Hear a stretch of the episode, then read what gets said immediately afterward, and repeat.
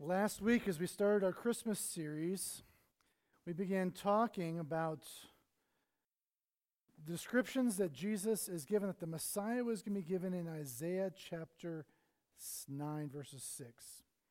We went through last week talking about the wonderful Messiah, the Pele Yods, the one, that counselor, that strategist, the one who comes alongside we can imagine. He's that cut above what we expect, and that cut above, that, that step above anybody else who could come alongside. We talked about how God was so excited about proclaiming his message, about the Messiah is coming, the Messiah is coming, the Messiah is coming, that seven hundred years before his birth, he put it out there to his prophet Isaiah. He said, let me explain to you who is coming so you can anticipate who he is.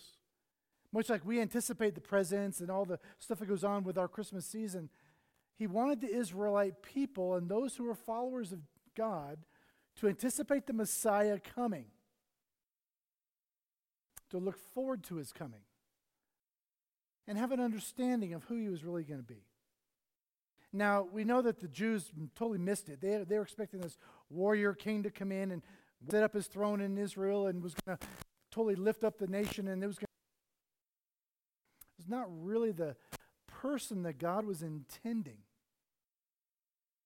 He had something greater in store. More than just a king, a ruler set up in, on this earth. He was going to send a king, yes. He was going to send a warrior, yes. He was going to send a priest, yes. All combined together in one person, a babe. A little tiny baby. Not some warrior stepping in, coming out on his white charger, but God was going to enter the world in flesh just like the rest of us did. As a baby. Weak, helpless, crying, pooping in our diapers. Just like every everyone else, God came that so that we could relate to him. Not because not so he could relate to us, because he knows us inside and out, right? He knows how many hair, how many hairs are on top of our head, or in, in Kim's case, he came as a babe so we could relate to him. So he could pull us into his kingdom. So we're going to read again this morning in Isaiah chapter nine, verses one through seven, to remind us of what it is that God is doing here and who it is that he's called to the king, to this throne. Starting in Isaiah chapter nine, verse one. But there will be no gloom for her who was in anguish. In the former time he brought into contempt the land of Zebulun, the land of Naphtali. But in the latter time he has made a glorious way of the sea, the land beyond the Jordan, Galilee of the nations. The people who walked in darkness have seen a great light. Those who dwelt in a land of deep darkness, one of them, on them had light as shone. You have multiplied the nation, you have increased its joy. They rejoice before you as with a joy at the harvest. And they are glad when they divide the spoil. For the yoke of his burden and the staff of his for his shoulder, the rod of his oppressor, you have broken as on the day of Midian, burned as fuel for the fire. Look at this in verse six. Pay attention to what he says here. Mighty God, everlasting Father, Prince of Peace, and of the increase of his government and of peace there will be no end, of the throne of David and over his kingdom, to establish it and to uphold it with justice and with righteousness from this time forth and forevermore. The zeal of the Lord of hosts will do this. Now it's easy to get bogged down in some of the names and the places, and it's like, okay, we're talking about Midianites and talking about Naphtali and Zebulun. What does that have to do with what is going on right here, as we're talking about Jesus, right? Remember, this is seven hundred years, this was written seven hundred years before the birth of Christ. Isaiah lived seven hundred years before, and this message was given to him in anticipation of what was to come. But it was also given so they, the people at that time might have hope to know that their physical needs were going to be met by God as well. Not just looking forward for the future, but that they're right here and right now, God was going to meet their needs. See, at that time in history, the Assyrians to flex their muscles, and they were doing raids into the north and eastern parts of uh, Israel, where Naphtali and Zebulun, which we read about in verse one, that's where they were located. And so they were humbled because they couldn't keep them out.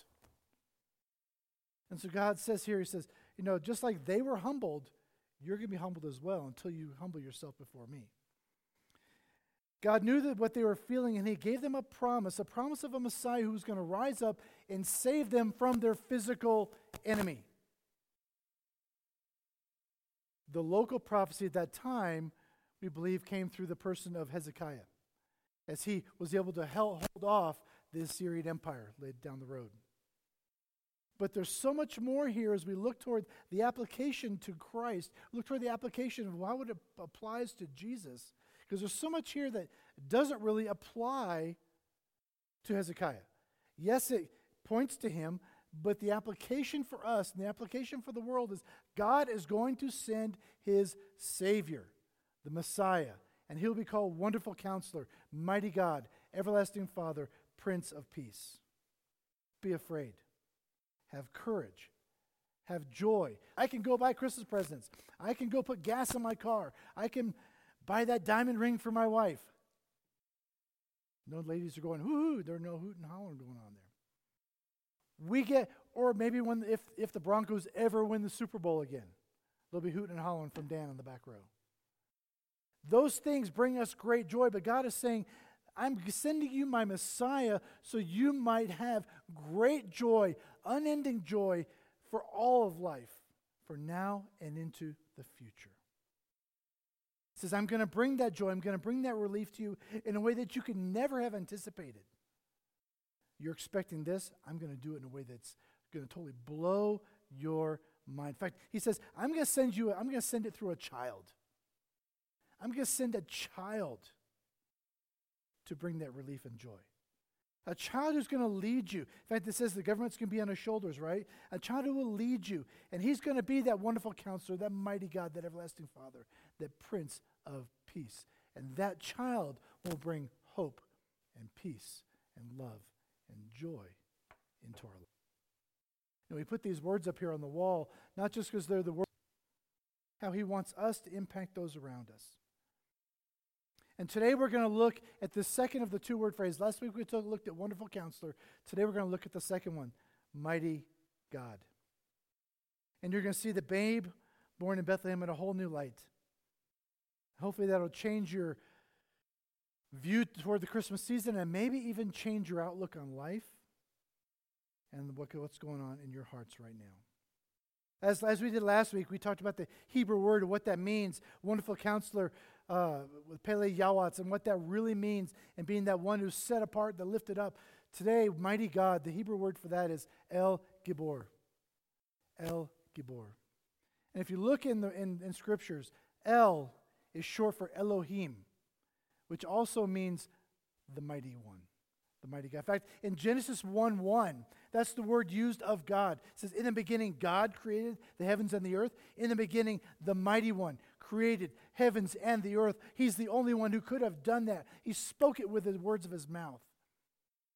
And it, he says, I spoke it and it came to be. How mighty is a God like that? How mighty is is is he? How great is he to be able to do all that in just a spoken word? Later on in John chapter one, verse one, we read that it says, in the beginning was the Word, and the Word was with God, and the Word was God, referring to Jesus.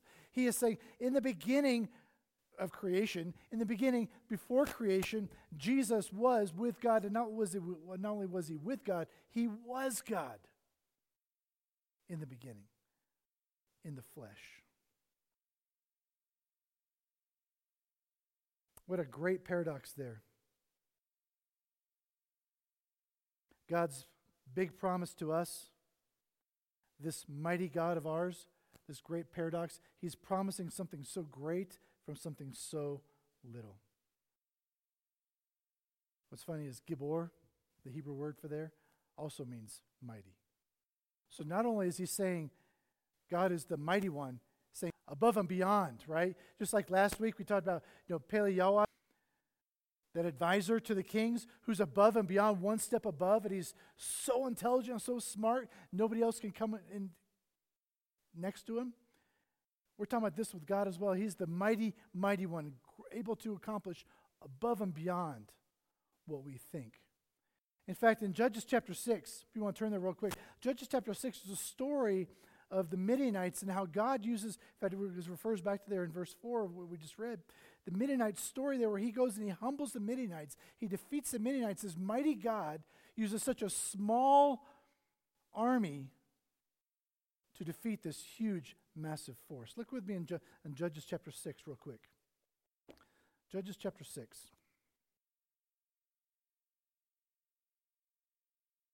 It says, "Now the people of Israel did what was evil in the sight of the Lord. And the Lord gave them into the hand of Midian seven years. Yuck.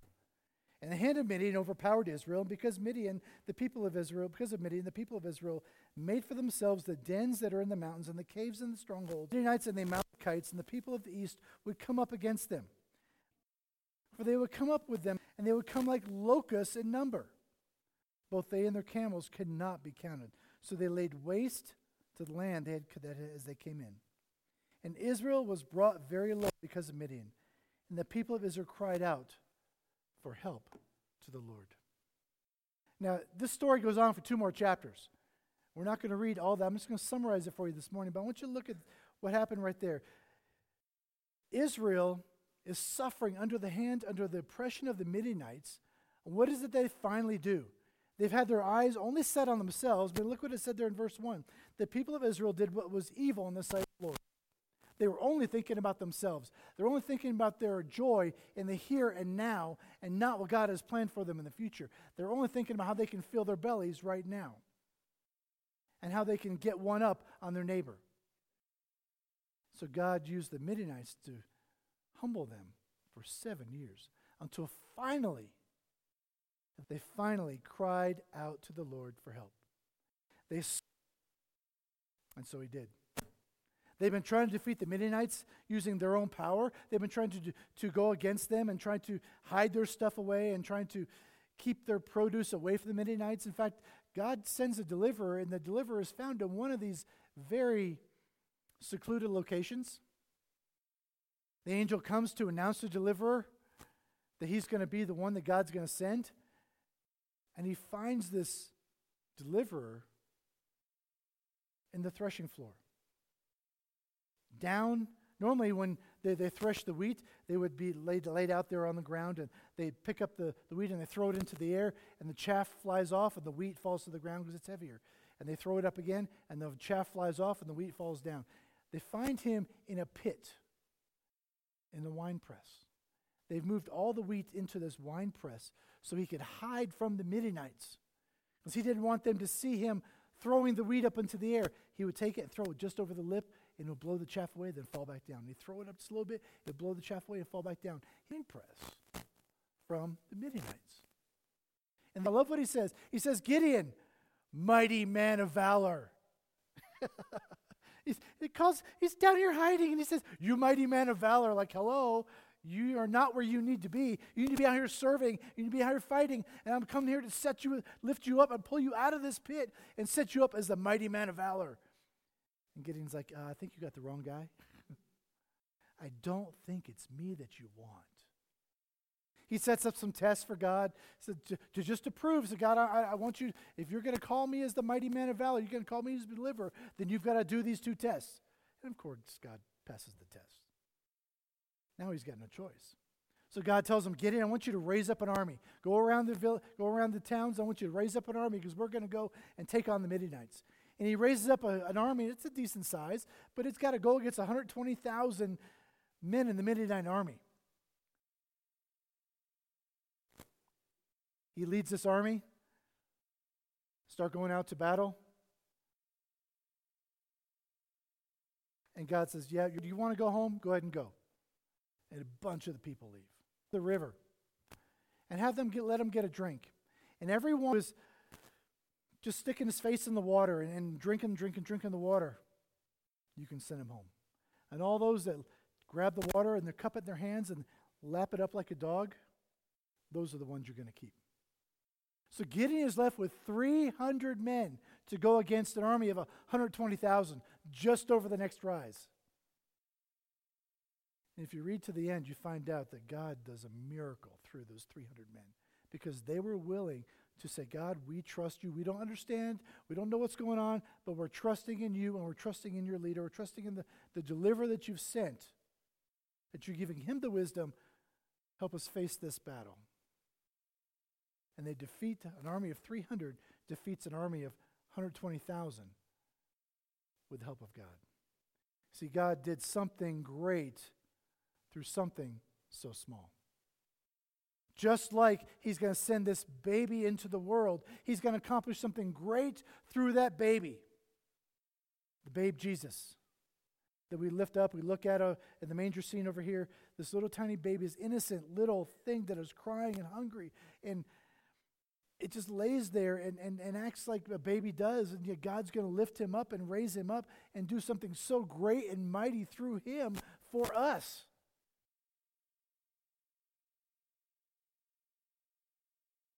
That babe prophesied to become the mighty, mighty one. In Genesis chapter three, verse fifteen, he says, I will put an enmity between you and the woman, and between your offspring and her offspring. He shall bruise your head, and you shall bruise his heel. The very first instance in God's word where after Adam and Eve sinned,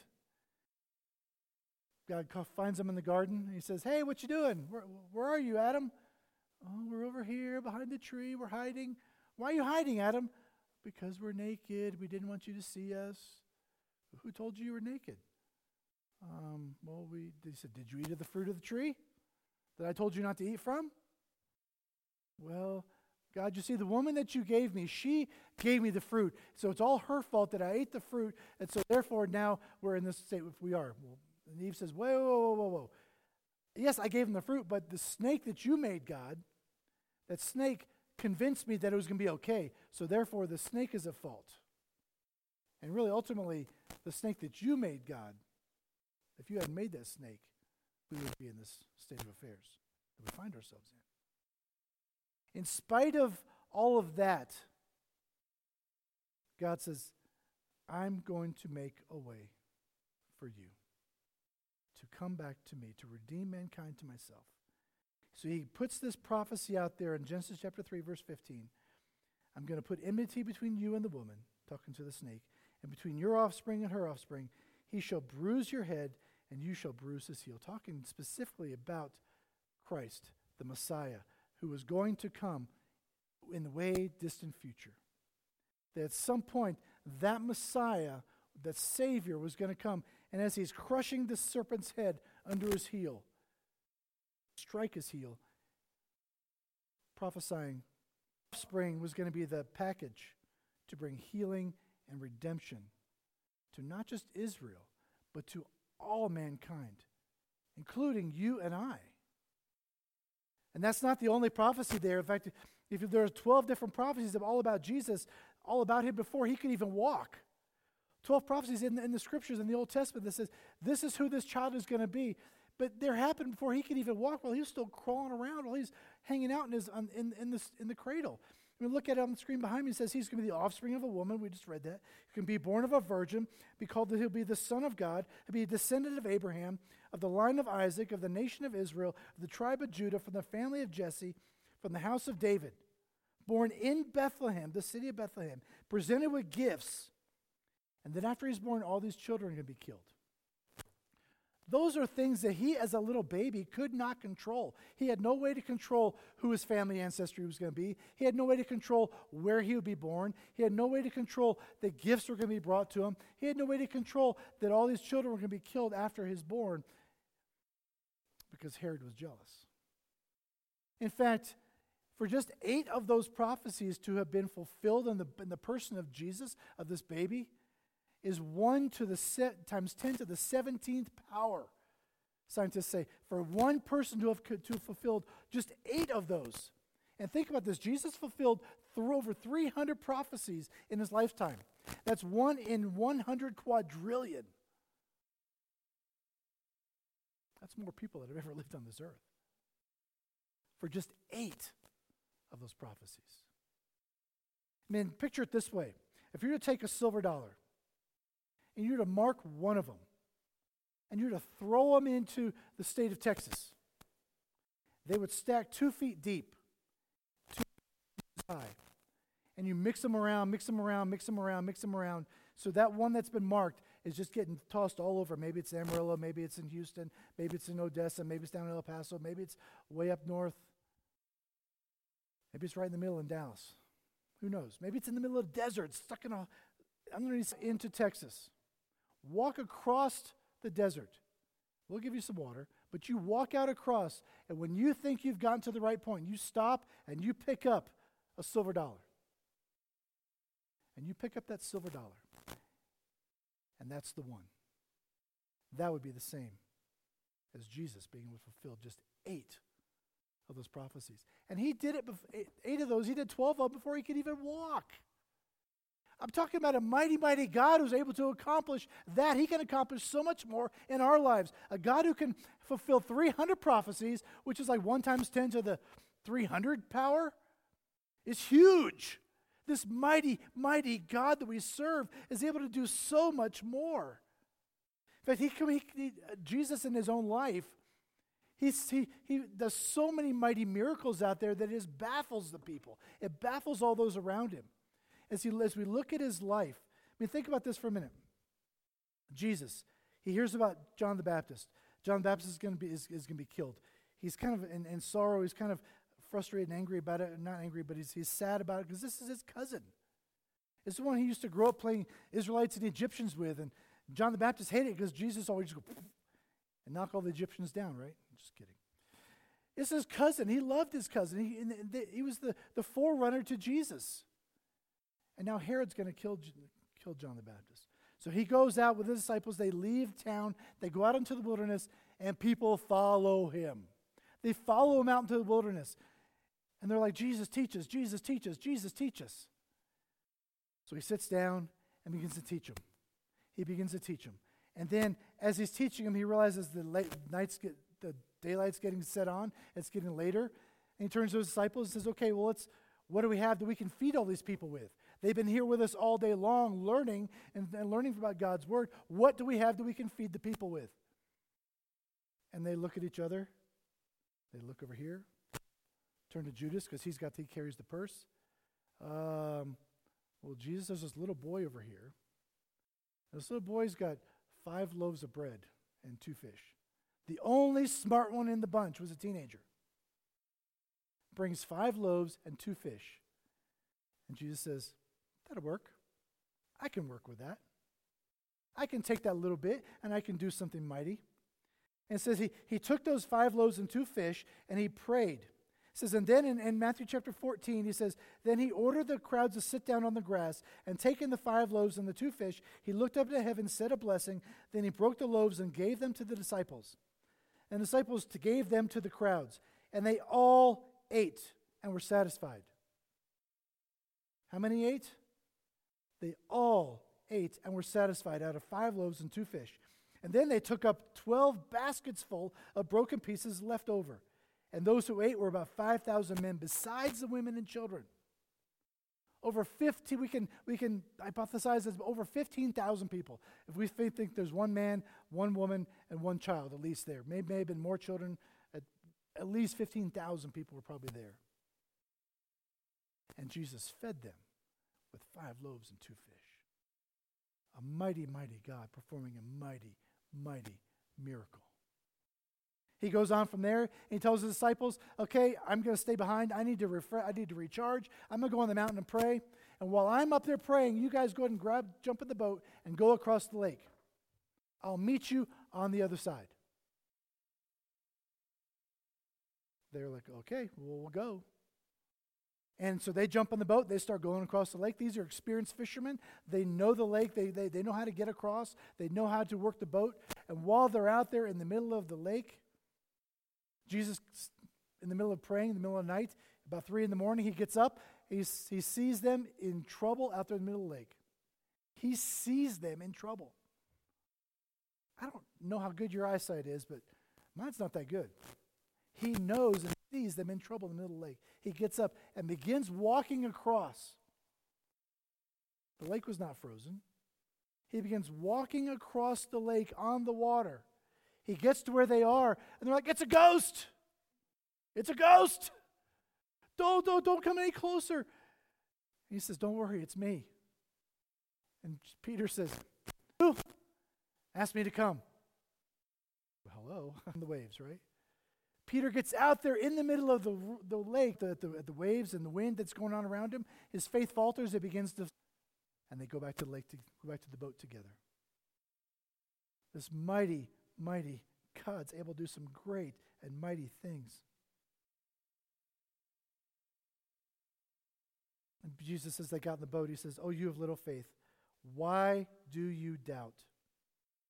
And when they got to the boat, the wind ceased, and those in the boat worshipped him, saying, truly, you are the Son of God. This was that baby. This was that little tiny baby that was born thirty years earlier. This is that. This is not some mighty warrior. This is that little baby. The mighty, mighty God came to do this great thing through Jesus, as Jesus. He fed fifteen thousand plus. He walked on water. He empowered his friend to walk on water. He calmed the storm and did so much more. He healed the demon. He healed the man of the, uh, being demon-possessed. He healed the sick and the lame and the blind all around him. He's able to accomplish things because he's God. Those are only things only God can do. Pure man like you and I. This is such a mighty work in a small package. See, two thousand years ago, God sent a package to earth.